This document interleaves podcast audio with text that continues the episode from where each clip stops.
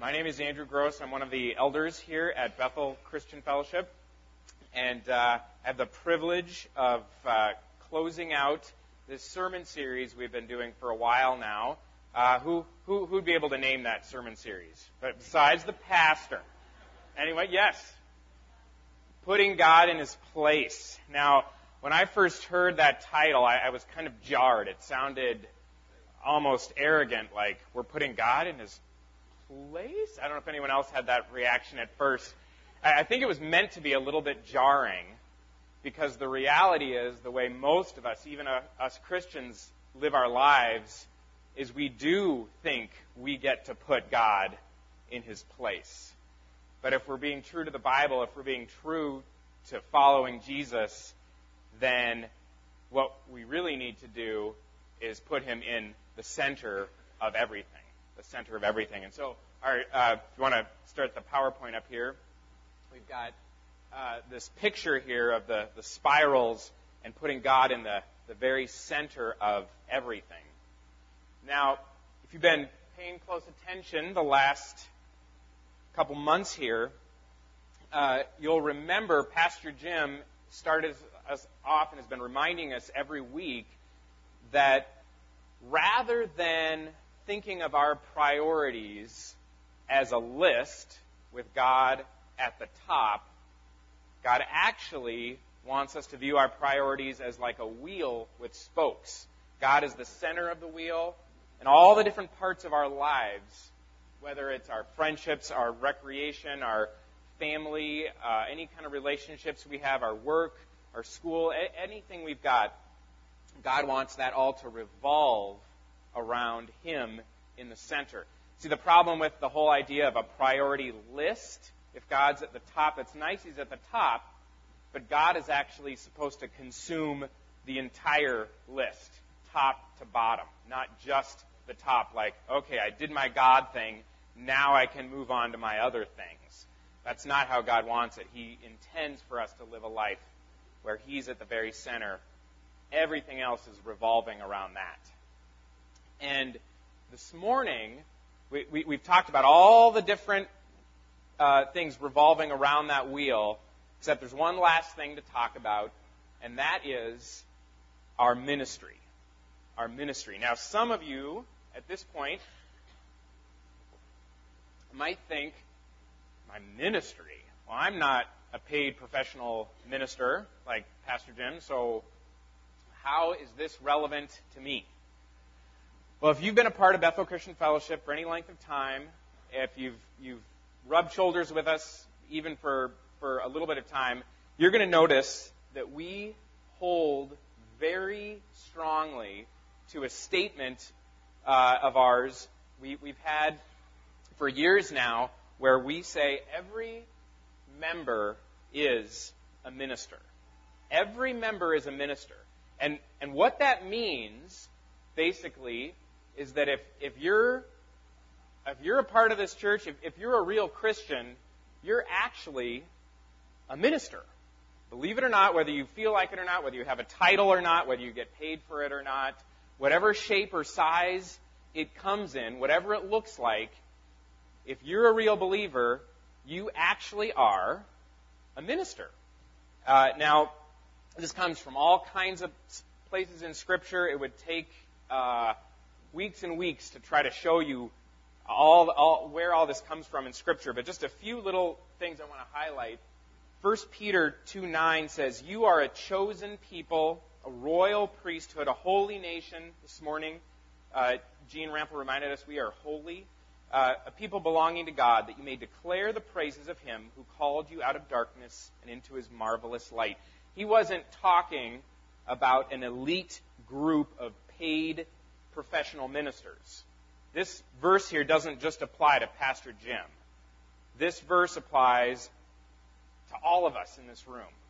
Every single one of us, all of us are ministers. Okay? All of us carry, a, a, a, in a sense, a, priesthood, a special responsibility before God. Uh, you find this all kinds of places in Scripture won't read this whole uh, passage here. Ephesians 4 it says he gave some to be apostles, some prophets, some evangelists, some to be pastors and teachers. He's naming just a few of the spiritual gifts and offices and callings. And then you see what I highlighted here, or what I put in italics here, to prepare who? A small elite group of paid professionals for works of a service? No. To prepare, somebody say it, God's people. That's you. If you're God's people, He's talking about you. He's talking about me. He, God, God has the, the paid professional ministers, the apostles and the, and the, and the prophets and the teachers and pastors to prepare all of us for God's special work of service. Okay? Uh, another one in uh, 1 Corinthians, uh, Paul starts off this whole talk of spiritual gifts. Uh, a couple chapters earlier, this chapter 12, verse 7, he says, To each one is given a manifestation of the Spirit for the common good.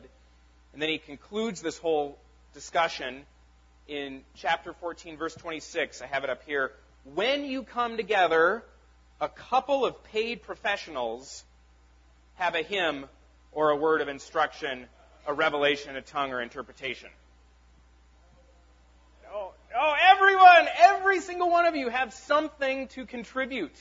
And this morning it was wonderful to see that. We saw people, all kinds of, all kinds of walks of life, all kinds of different people coming up, sharing something.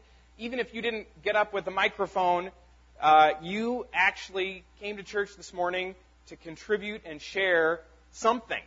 Uh, whether it, it, it appears big or appears small, whether it's kind of behind the scenes and hidden, whether anybody gives you acknowledgement for it or not, uh, God actually has given you something to give back to the community, to contribute to the community. Everybody.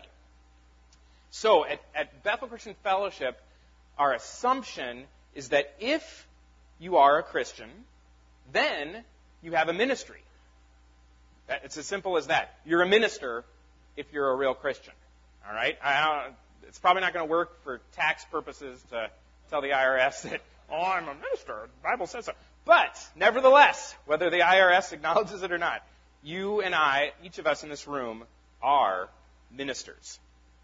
And, and, and by the way, just I, I could spend, we could spend so many sermons, messages, that we could spend years actually going over all the hundreds, thousands of different ways God has for us to contribute. The, the sky is the limit. The, the possibilities for how you can contribute to the community of Christ, it, it's, it's really endless. I mean, there's, there's so many lists in Scripture.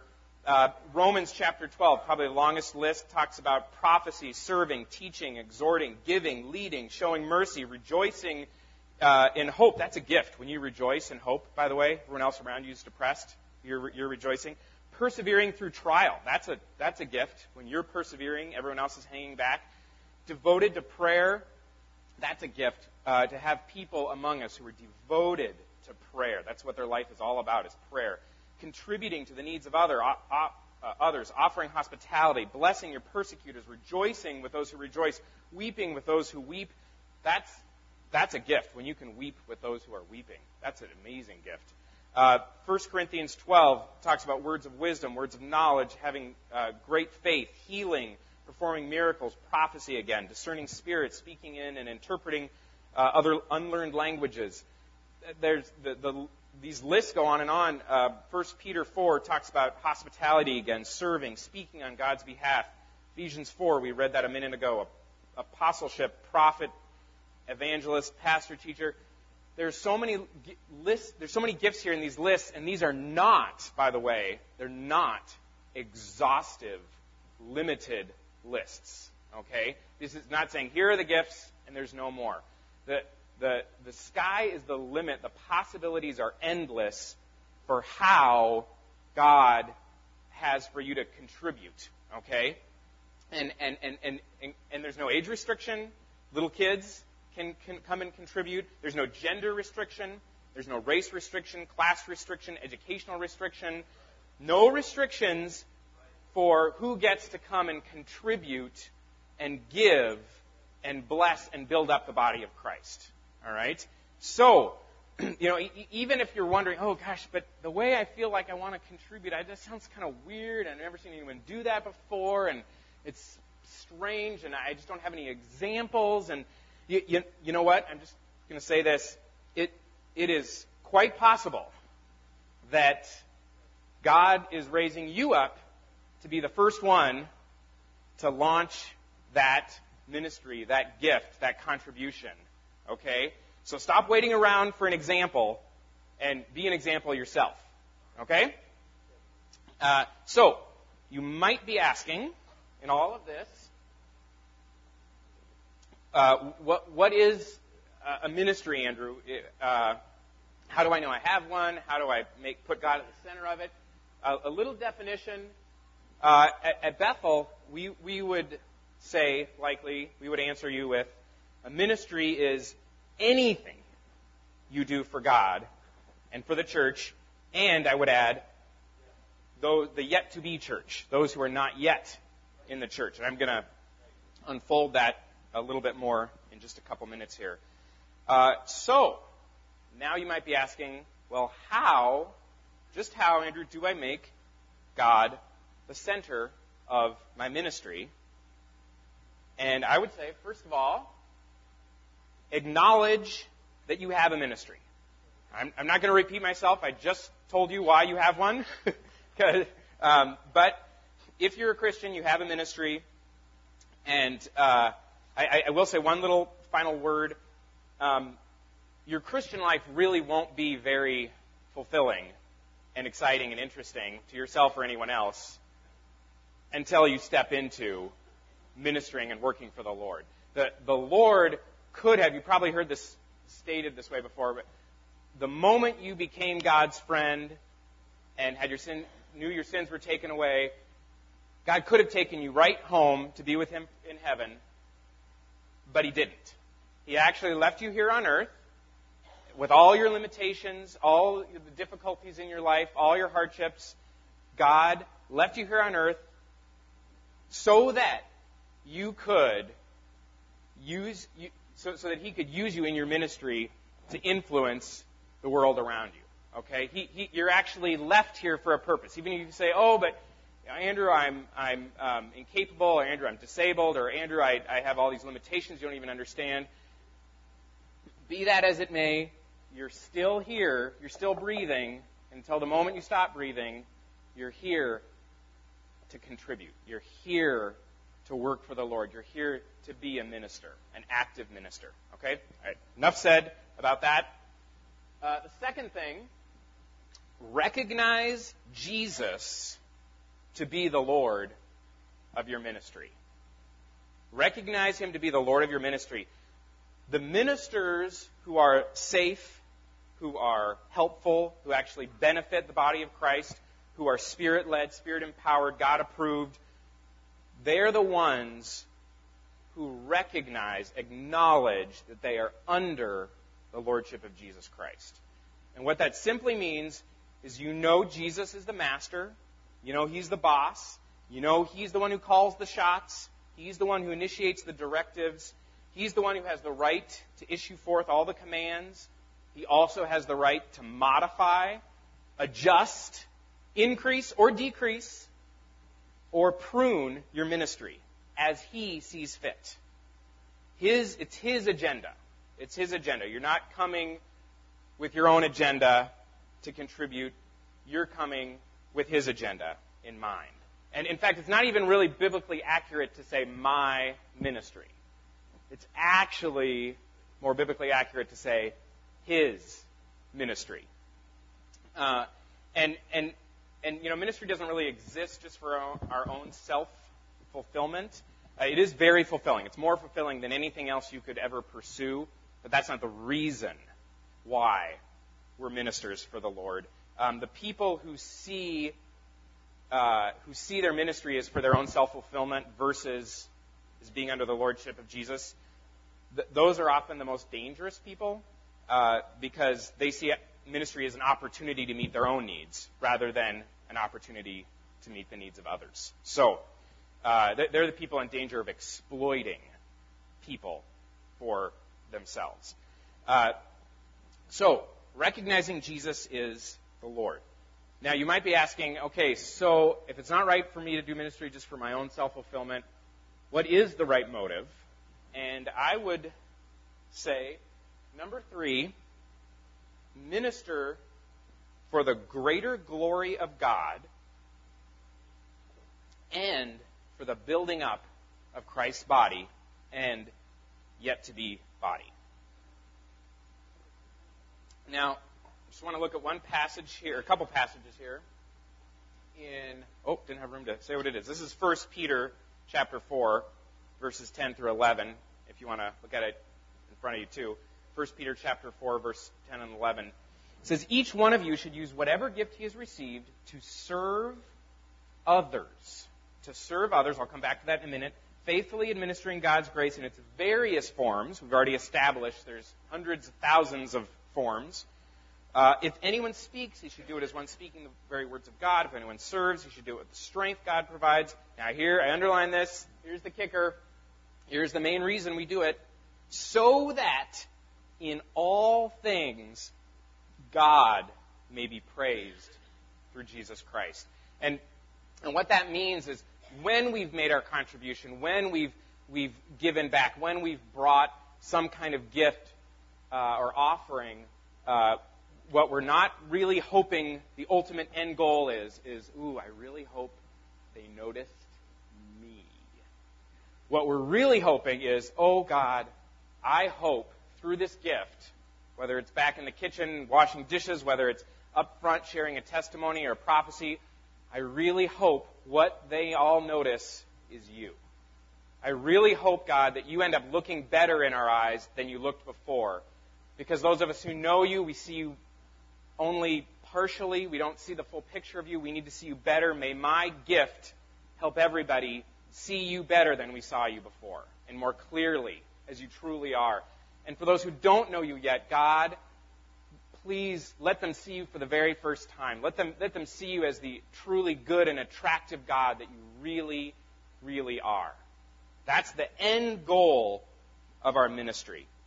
And then this other part I underlined serving others to build up the body of Christ. What we're hoping, our, our desire when we come to serve, when we come to contribute, when we come to offer, is that the whole community is going to get strengthened, built up, ready to serve, blessed, encouraged. And as I, I, I uh, already said here, we're also thinking not just of those who are already in the body, we're thinking of those not yet in the body. We're hoping, we're desiring that those who don't yet confess Jesus to be their Lord and Savior, we're hoping that they also will get a little foretaste of the goodness of God through our contributions. You know, my kids will refuse to eat something, even if it's a dessert. Can you believe it? Even if it's a dessert, if they haven't first had a little dribble of it on their tongue. Okay? The same is true with God. The, the world, those who don't know Him, they've never even tasted and seen that God is good. So of course they don't want to come and serve God and worship God and believe in God. That's just it's foreign. It's like saying, "Here, try this new dish," and they're like, "Ugh, that looks gross." but when we serve, when we contribute, when we bring our spiritual gifts, when God is the center of our ministry, the world gets a little dribble, a little foretaste of the goodness of God, and they're like, "Ooh, mm, I like that. That's good." That's good, okay? So, we're thinking about glorifying God, making Him look better to our blinded eyes than, we, than before. We're thinking of building up the body of Christ, and we're thinking of those who aren't yet in the body of Christ every time we come and serve. Uh, just a little confirmation uh, of that it says this all throughout Scripture. We already showed you this verse. When we come together, everyone has a hymn, a word of instruction, a revelation, a tongue an interpretation, all must be done for the strengthening of the church. All of that. So, so if if if uh, you know you want to bring something, bring a contribution, bring something to, to the church, you really got to ask yourself: Is this is this to put on the Andrew show? Is this to put on the me show? Or is this going to build up the body of Christ? Okay? Very important to keep that in mind. All right. Uh, the last thing uh, I'm going to say about how to put God at the center of your ministry. Number four, immerse yourself in the scriptures. Immerse yourself in the scriptures. Now, this is one of the most important parts of how to put God in the center of your ministry. You see, the people we most trust to minister are those we know have been immersing themselves in the Scripture. I don't know if you remember last week, uh, Millie Iverson uh, came up and shared a, uh, an encouragement for us, an exhortation for us. And, you know, as, as the person kind of facilitating the service here, you know, people will come up to me, people will come up to, to Tom, people will come up to Pastor Jim, and they'll say, "Oh, I've got a word. Can I can I share it? Can I?" And and you know, we have to evaluate in about a split second, like, hmm, okay, um, is this going to be a good thing or a bad thing? Is this going to be helpful, not helpful? Well, see, when when Millie comes up and wants to share something, this is a woman I know is swimming in the scriptures. Like for decades, every time I've talked to her, she's like what bubbles out of her is some scripture she's just been meditating on, she's been thinking about, reading about. She's like swimming in the scriptures. And so that tells me here is a trustworthy minister. Here's somebody that I know isn't going to come up and say something weird. She's going to say something encouraging. She's going to say something strengthening. She's going to say something that's going to bless the body. Um, you know, the, the, the people who uh, minister the best with the greatest skill, with the greatest effectiveness, are the people who have just been consuming the scriptures, who've been delving into them. And, and it's, you know, it's not always easy. When I first, when I was starting to get interested in Christianity, starting to warm up to it, you know, I was, I was kind of a sharp guy. I wasn't, I didn't have any learning difficulties or anything. But when I tried to read the scripture, it was like, it was like reading a foreign language at first until I really got to know the Holy Spirit and He began to open my brain so I could actually understand it. Okay? And He'll do the same for all of His people. Um, you know, the people who um, uh, are able to interpret how God is moving in their lives are the people who really immerse themselves in Scripture. Now, so, some of you, we, we're just at the end now of 2010, a year of restoration. All right, that's been our theme for the year, and and and what I've noticed over the years, every every year we've we've had a theme, and some people kind of look at that and like, that, that's cool, but it doesn't really mean anything.